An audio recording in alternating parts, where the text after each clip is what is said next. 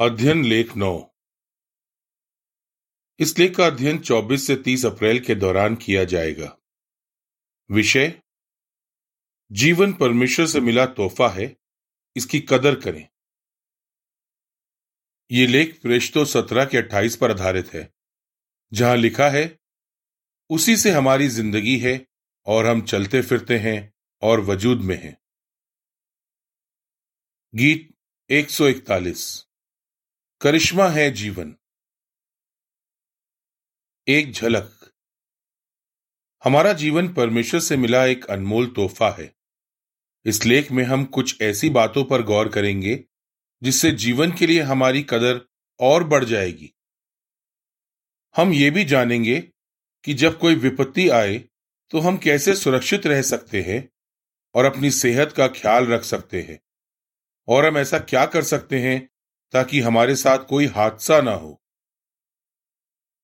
हम ये भी चर्चा करेंगे कि सेहत से जुड़ी बड़ी समस्याओं का सामना करने के लिए हम खुद को पहले से कैसे तैयार कर सकते हैं। पैराग्राफ एक। सवाल। यहोवा के लिए हमारा जीवन कितना मायने रखता है? सोचिए आपके पिताजी आपको विरासत में घर देते हैं। वो बहुत ही मज़बूत और सुंदर है। हाँ ये तो है कि कहीं कहीं से उसका पेंट उतर गया है, लेकिन आज भी उसकी कीमत लाखों में है। तो क्या आप उस विरासत की, उस तोहफे की कदर नहीं करेंगे? उसे अच्छी हालत में रखने की कोशिश नहीं करेंगे? कुछ उसी तरह परमेश्वर यहोवा ने भी हमें एक अनमोल तोहफा दिया है, और वो है हमारा जीवन। यहोवा के लिए हमारा जीवन इतना मायने रखता है कि हमारी खातिर उसने अपने बेटे तक की जान कुर्बान कर दी। पैराग्राफ दो, सवाल। दूसरा कुरंथियों सात के एक को ध्यान में रखते हुए हम क्या कह सकते हैं? यहोवा हमसे क्या चाहता है? यहोवा ही सबको जीवन देता है। प्रेषित पौलुस भी ये बात मानता था। इसलिए उसने कहा उसी से हमारी ज़िंदगी है, और हम चलते फिरते हैं और वजूद में हैं। प्रेषितो सत्रह का पच्चीस और अट्ठाईस। सच में, हमारा जीवन परमेश्वर से मिला एक तोहफा है। वो हमसे बहुत प्यार करता है और ज़िंदा रहने के लिए हमें हर ज़रूरी चीज़ देता है। लेकिन वो कोई चमत्कार करके हमारी जान को खतरों से नहीं बचाता। वो चाहता है कि हम खुद अपनी सेहत का ख्याल रखें और इसके लिए हमसे जो हो सके वो करें और तन मन से उसकी सेवा करते रहें। दूसरा कुरंतियों सात के एक में लिखा है, इसलिए प्यारे भाइयों, जब हमसे ये वादे किए गए हैं तो आओ हम तन और मन की हर गंदगी को दूर करके खुद को शुद्ध करें और परमेश्वर का डर मानते हुए पूरी हद तक पवित्रता हासिल करें। पर अपनी सेहत का ख्याल रखना और अपने जीवन की सुरक्षा करना क्यों ज़रूरी है? और हम ये कैसे कर सकते हैं? आइए जाने। जीवन एक तोहफा है, इसकी कदर करें। पैराग्राफ तीन, सवाल। अपनी सेहत का ख्याल रखने की एक वजह क्या है? अपनी सेहत का ख्याल रखने की एक वजह यह है कि हम दिलो जान से यहोवा की सेवा करना चाहते हैं। जब सेहत अच्छी होगी, तभी तो हम ऐसा कर पाएँगे। हम चाहते हैं कि हम अपने शरीर को जीवित, पवित्र और परमेश्वर को भाने वाले बलिदान के तौर पर अर्पित करें। इसलिए हमें ऐसा कुछ नहीं करना चाहिए जिससे हमारी सेहत खराब हो। रोमियो बारह का एक, माना कि हम खुद को पूरी तरह सेहतमंद नहीं रख सकते? कभी ना कभी हम बीमार हो ही जाते हैं। लेकिन हमसे जितना हो सकता है, हमें अपनी सेहत का ख्याल रखना चाहिए। इस तरह हम दिखाएँगे कि हमारे पिता यहोवा ने हमें जो अनमोल जीवन दिया है, उसकी हम बहुत कदर करते हैं। पैराग्राफ चार, सवाल। राजा दाविद क्या चाहता था?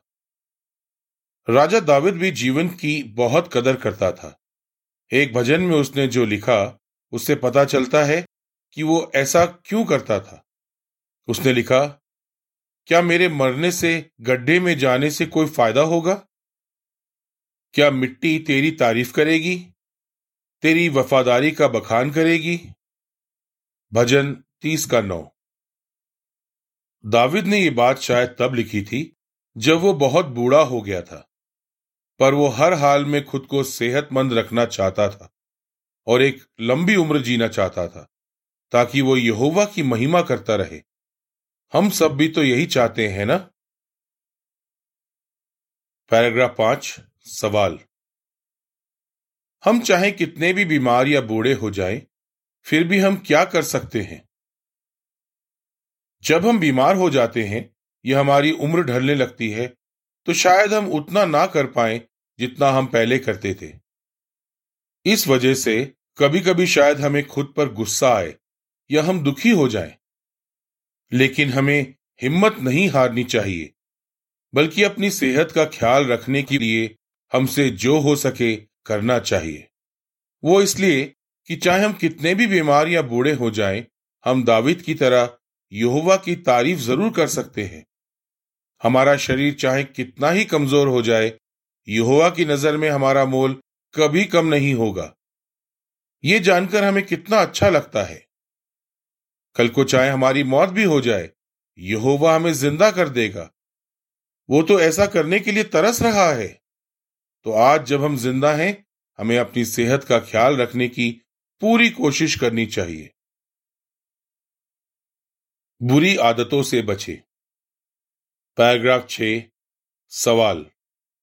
खाने पीने की आदतों के मामले में यहोवा हमसे क्या चाहता है? बाइबिल कोई ऐसी किताब नहीं जिसमें यह बताया गया हो कि हम अपनी सेहत कैसे बना सकते हैं, या इसके लिए हमें क्या खाना चाहिए और क्या नहीं। लेकिन बाइबल से हम ये ज़रूर जान सकते हैं कि इस बारे में यहोवा की क्या सोच है। जैसे बाइबल में यहोवा ने हमें सलाह दी है कि हम ऐसी हर बात से दूर रहें जो हमारे शरीर को नुकसान पहुँचा सकती है। बाइबल में यह भी बताया गया है कि हम बहुत ज़्यादा शराब ना पिए, ना ही हद से ज़्यादा खाएँ। ऐसा करने से हमारी सेहत खराब हो सकती है, यहाँ तक कि हमारी जान भी जा सकती है। यह हुआ चाहता है कि जब हम ये फैसला करते हैं कि हम क्या खाएँगे, पिएँगे या कितना खाएँगे, पिएँगे तो हम खुद पर काबू रखें। पैराग्राफ सात, सवाल।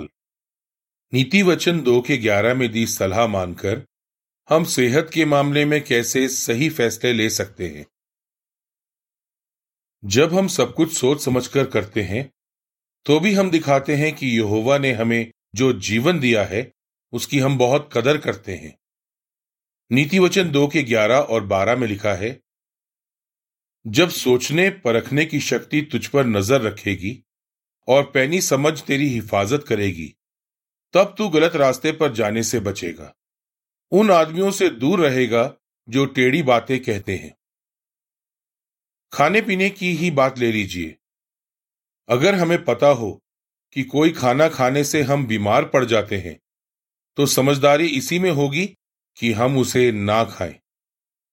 हम तब भी समझदारी से काम लेते हैं जब हम अच्छी नींद लेते हैं। लगातार कसरत करते हैं और खुद को और अपने घर को साफ़ सुथरा रखते हैं। सावधानी बरतें और सुरक्षित रहें। पैराग्राफ आठ, सवाल। हम क्यों कह सकते हैं कि यहोवा चाहता है कि हम हमेशा सुरक्षा का ध्यान रखें? यहोवा ने इसराइलियों को ऐसे कई नियम दिए थे, जिन्हें मानने से वो हादसों से बच सकते थे और घर पर और काम करते वक्त सुरक्षित रह सकते थे। अगर कोई व्यक्ति अनजाने में किसी की जान ले लेता तो उसे इसके भारी अंजाम भुगतने पड़ते थे। और अगर एक व्यक्ति अनजाने में किसी गर्भवती औरत को चोट पहुँचा देता और इससे उसके बच्चे की जान चली जाती तो उस व्यक्ति को सजा दी जानी थी। इस तरह बाइबल से साफ़ पता चलता है कि यहोवा चाहता है हम हमेशा सुरक्षा का ध्यान रखें। पैराग्राफ नौ, सवाल। हम किन बातों का ध्यान रख सकते हैं ताकि कोई हादसा ना हो? जब हम घर पर और काम करते वक्त सुरक्षित रहने के लिए एहतियात बरतते हैं तो हम दिखाते हैं कि हमें अपने जीवन की कदर है।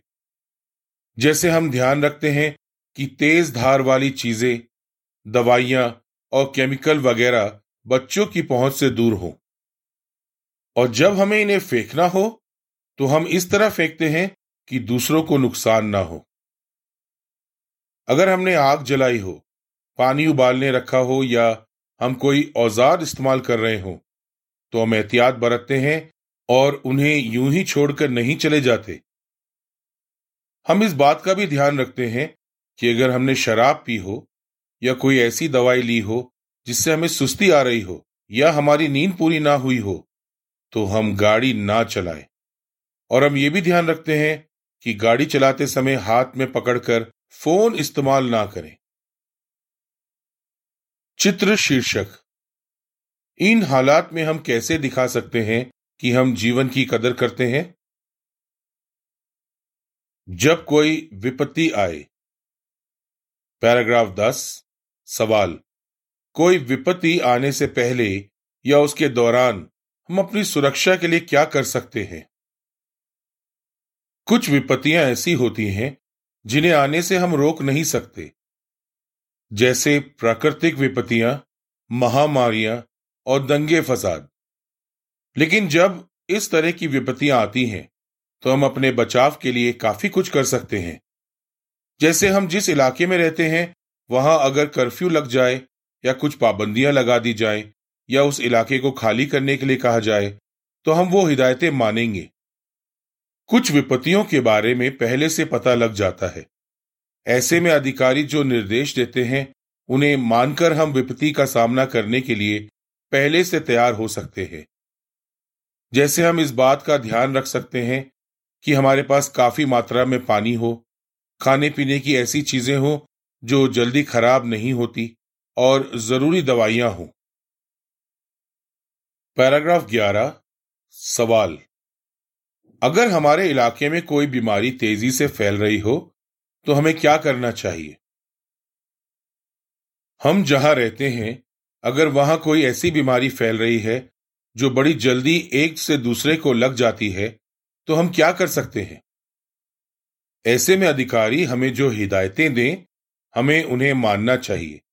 जैसे शायद हमसे कहा जाए कि हम लगातार हाथ धोएँ, उचित दूरी बनाए रखें, मास्क पहने और अगर हमें बीमारी के लक्षण नज़र आए तो खुद को दूसरों से अलग रखें। जब हम इस तरह एहतियात बरतते हैं तो हम दिखाते हैं कि परमेश्वर ने हमें जो जीवन दिया है, उसकी हम कदर करते हैं। पैराग्राफ बारह, सवाल। जब कोई विपत्ति आती है तो हम नीति वचन चौदह के पंद्रह में दिया सिद्धांत कैसे मान सकते हैं? इन हालात में शायद हमें अपने दोस्तों या पड़ोसियों से या फिर खबरों में ऐसी बातें सुनने को मिले जो सच नहीं होती। लोगों की हर बात पर आँख मूंद कर यकीन करने के बजाय हमें सरकारी अधिकारियों और डॉक्टरों की तरफ़ से मिलने वाली भरोसेमंद जानकारी पर ध्यान देना चाहिए। नीति वचन चौदह के पंद्रह में लिखा है, नादान हर बात पर आँख मूंद कर यकीन करता है, लेकिन होशियार इंसान हर कदम सोच समझकर उठाता है। शासी निकाय और शाखा दफ्तर के भाई सही जानकारी पाने के लिए बहुत मेहनत करते हैं और इसके बाद ही सभाओं या प्रचार के बारे में कोई निर्देश देते हैं। अगर हम उन निर्देशों को माने तो उससे हमारी और दूसरों की हिफाजत होगी। और इससे शायद हमारे इलाके के लोग यहोवा के साक्षियों की और भी इज़्ज़त करने लगे। खून का मसला उठने से पहले तैयारी करें। पैराग्राफ तेरह, सवाल। जब खून चढ़वाने की बात आती है तो हम कैसे दिखाते हैं कि हम जीवन को बहुत अनमोल समझते हैं? कई लोग ये बात जानते हैं कि यहोवा के साक्षी खून नहीं लेते, क्योंकि वो इसे पवित्र मानते हैं। यहोवा ने बाइबल में साफ़ साफ़ लिखवाया है कि हमें खून नहीं लेना चाहिए। हम ये नियम हर हाल में मानते हैं। फिर चाहे हमारी जान पर ही क्यों ना बन आए। लेकिन इसका यह मतलब नहीं कि हमें अपनी जान प्यारी नहीं है। परमेश्वर ने हमें जो जीवन दिया है उसे हम बहुत अनमोल समझते हैं। इसलिए हम ऐसे डॉक्टरों को दिखाते हैं जो बिना खून के बढ़िया से बढ़िया इलाज करने को तैयार हों। पैराग्राफ चौदह, सवाल। किन बातों का ध्यान रखने से शायद ऑपरेशन करवाने की नौबत ही ना आए? अब तक हमने इस लेख में जिन सुझावों पर बात की, अगर हम उन्हें माने और अपनी सेहत का ख्याल रखें तो शायद कोई बड़ा इलाज या ऑपरेशन कराने की नौबत ही ना आए। और अगर ऑपरेशन कराना भी पड़ा तो उस दौरान ज़्यादा दिक्कत नहीं आएगी और ऑपरेशन के बाद हम जल्दी ठीक हो पाएँगे। अगर हम घर पर और काम की जगह सुरक्षा का ध्यान रखें और ट्रैफ़िक के नियम माने तो काफ़ी हद तक हादसों और बड़े ऑपरेशन से बचा जा सकता है। पैराग्राफ पंद्रह सवाल क।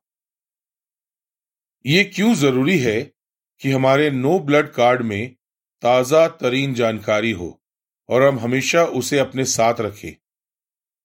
सवाल ख।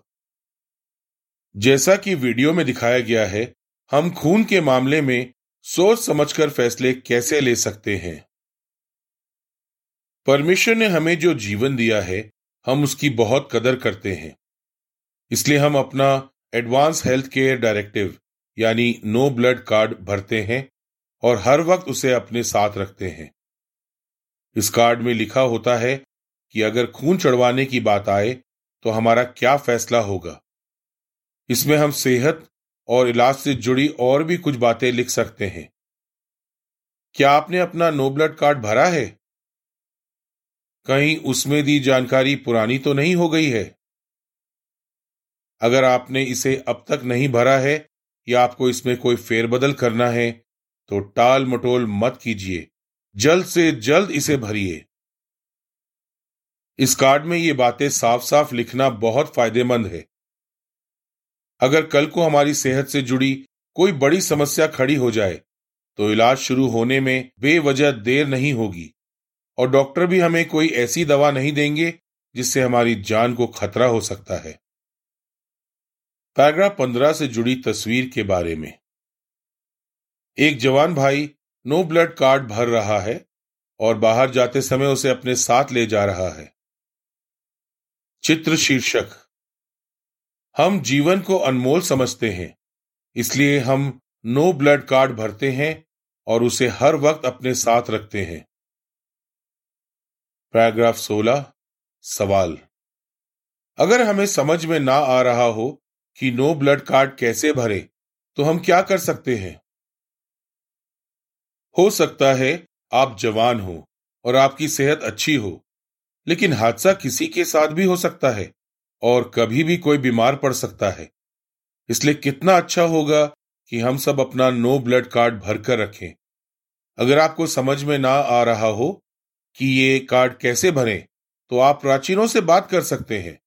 वो इसे भरने में आपकी मदद कर सकते हैं, क्योंकि आमतौर पर उन्हें पता होता है कि इसे कैसे भरना है।